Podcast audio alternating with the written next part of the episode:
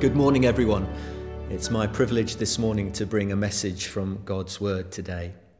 It comes from Daniel 3, and I'm really grateful for Hermie reading the passage to us. What an amazing story. This series we've called Courageous Living, and um, continuing that theme for chapter 3, this is courageous faith, the but if not faith. I want to begin by showing you a video. It comes from Open Doors. North Korea is the hardest place to be a Christian on planet Earth. It is illegal to be a Christian. Anyone who believes in a higher power or authority than the leaders, the Kim family, are considered enemies of the state. Followers of Jesus are especially targeted. To be a follower of Jesus in North Korea means you risk death, life imprisonment, not just for yourself, but for all your family. In 2017, I had the privilege of visiting North Korea. I went as a tourist among 12 international travelers, Christians from all over the world, and our reason for going was to support the secret believers there. Our brothers and sisters who live in North Korea, we were there to pray. We were told by our contacts that our presence in the country was like oxygen to them. And they even said that because of our presence and because of our prayers, they would take risks during that time, smuggling food and Bibles and medicines. They were so encouraged that they were not forgotten by their brothers and sisters in the world. They said, You will not see us, but we will see you. As part of our trip, we were asked by our guides if we wanted to go and visit the Grand Monument on Mansu Hill. The central part of that monument consists of two huge bronze statues of Kim Il sung and Kim Jong il. They stand over 22 meters high. And we were invited on one condition. If we went, we were to bow down before the statues and bring an offering.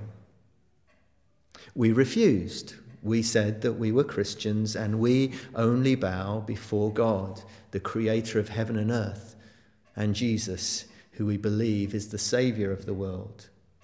We were not allowed into Mansu Hill.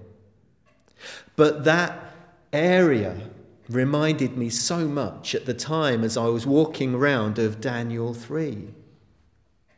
Daniel 3 has always been one of my favourite Bible stories. Even as a young child and even before I became a Christian, I loved that story. I remember my dad would read it to me as a young child before bedtime, and he would always make the pun, uh, the story of Shadrach, Meshach, and Abednego. These three courageous men were friends of Daniel. Hananiah, Mishael, and Azariah, known here by their Babylonian names Shadrach, Meshach, Abednego. And they were taken captive with Daniel from Jerusalem and had been trained to serve the king of Babylon, King Nebuchadnezzar, one of the most powerful men in the world at that time. There is a famous saying by Lord Acton that applies to Nebuchadnezzar. I'm sure you know the saying power corrupts, and absolute power corrupts absolutely. This has been proved again and again and again in human history. Even in our own day, we see the truth of it as we look around our world, and especially in North Korea. King Nebuchadnezzar was such a man, he began to think and act as if he were a god himself. And he built a gigantic statue. We're not exactly sure what it looked like, whether it was an image of him or just an image, but it was 27 meters high, 2.7 meters wide, and covered in gold. It would have been seen for miles. And the statue was a symbol of his power and authority. Every human dictator likes to have symbols, whether it's statues or in Nazi Germany, remember the swastika. Totalitarian regimes seek to have brutal control over the people, over their minds, over their bodies, even over their souls. And so often is the case that they develop their own religion. It happened in Roman history. Remember, Hail Caesar. It happened in Nazi Germany. Heil Hitler. We see it today in North Korea. Total surveillance of its population. Statues everywhere. Images everywhere in every city and town and village.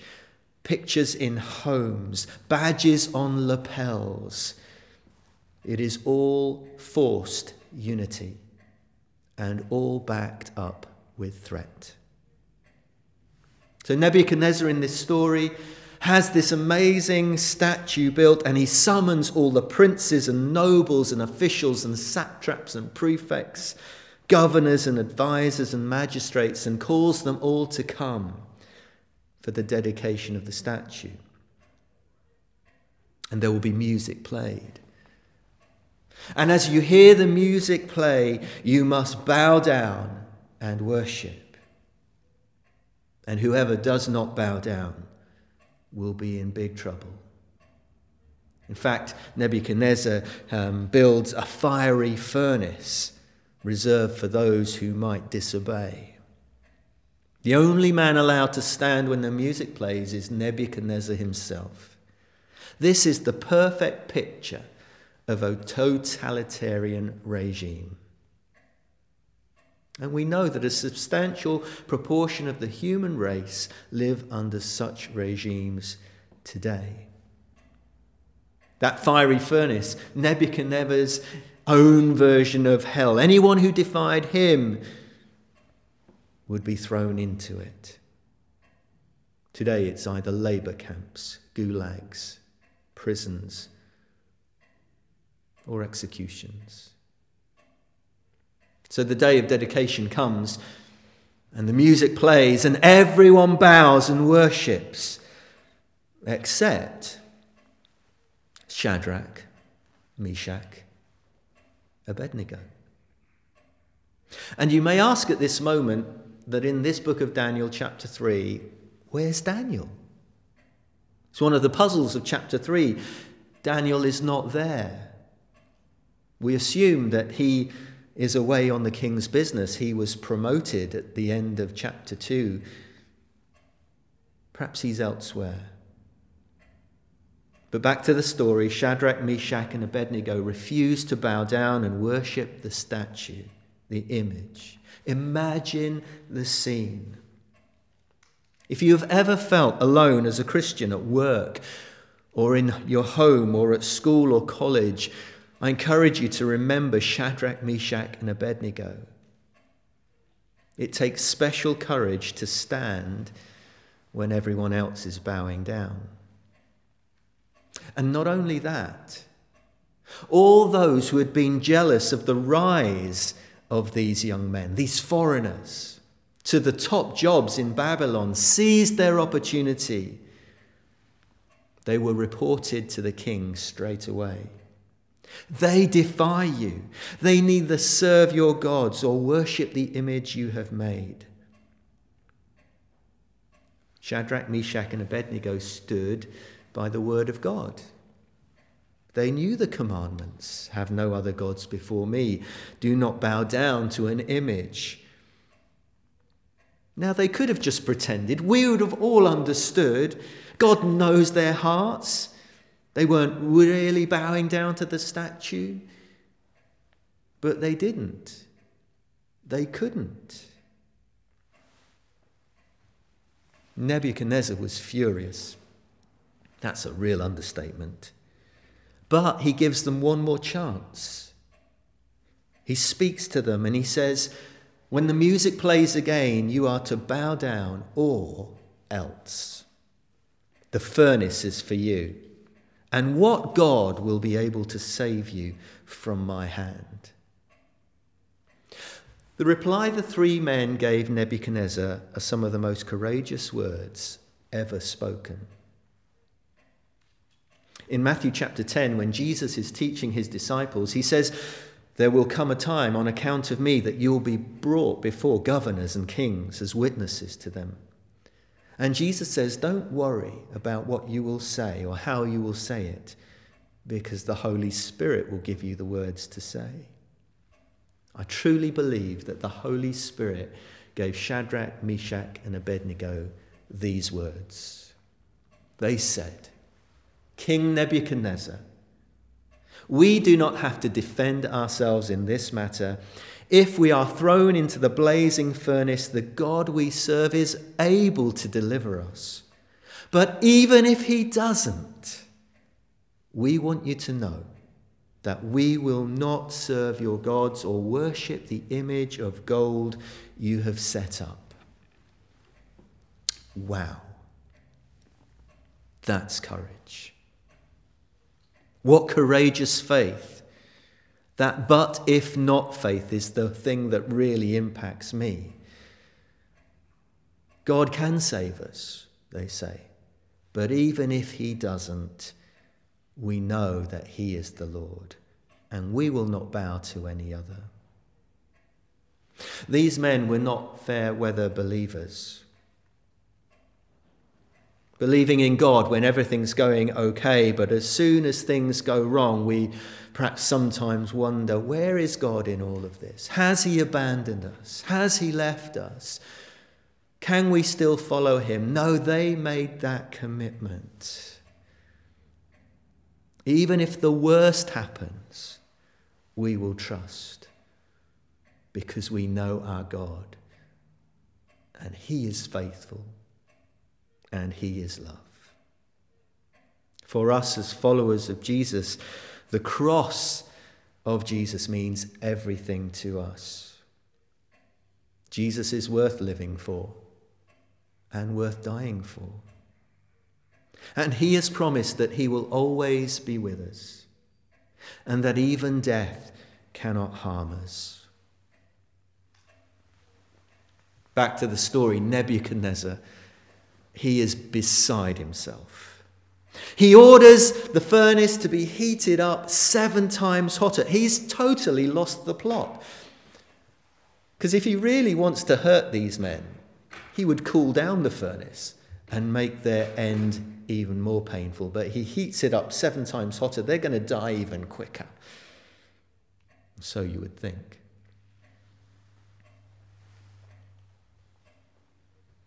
He gets the strongest men among his soldiers to throw them in the furnace. And so hot is the furnace that the men who throw them in die because of the heat. Shadrach, Meshach, Abednego go into the fire. Then, what happens next is one of the most amazing miracles in the Bible. Nebuchadnezzar cannot believe his eyes. He looks into the furnace and he sees not just three men in the furnace, he sees four. And they're walking around unharmed. The only thing that has burnt is the ropes that were bound around their arms and legs. Their clothes are even unscorched. The prophet Isaiah said not long before this Fear not, for I have redeemed you. I have called you by name, and you are mine. When you pass through the waters, I will be with you. When you walk through the fire, you will not be burned. And Jesus' promise, one of the last words he spoke, I will be with you always to the very end of the age. Was that fourth person in the fire Jesus himself, pre incarnate? We don't know. Was it an angel? We don't know. It was certainly someone from heaven. Nebuchadnezzar, so amazed, he shouts, Come out, come out. And Shadrach, Meshach, and Abednego walk out of the fire unharmed. They didn't even smell of smoke. And at this, Nebuchadnezzar praises the God of Meshach, Shadrach, and Abednego, and even promotes them in his service yet again. Nebuchadnezzar is amazed at the courage of these men who are willing to give up their lives rather than worship an idol. No other God can save in this way, he says. The but if not faith. We see Jesus as he goes to the cross praying in Gethsemane. And he says, If it's possible, Father, for this cup to pass from me, may it be. But not my will, but yours be done. Jesus goes to the cross for us. No other God can save like this. Jesus pays the price for all our sin, all our brokenness, all our shame, and he promises us a new life.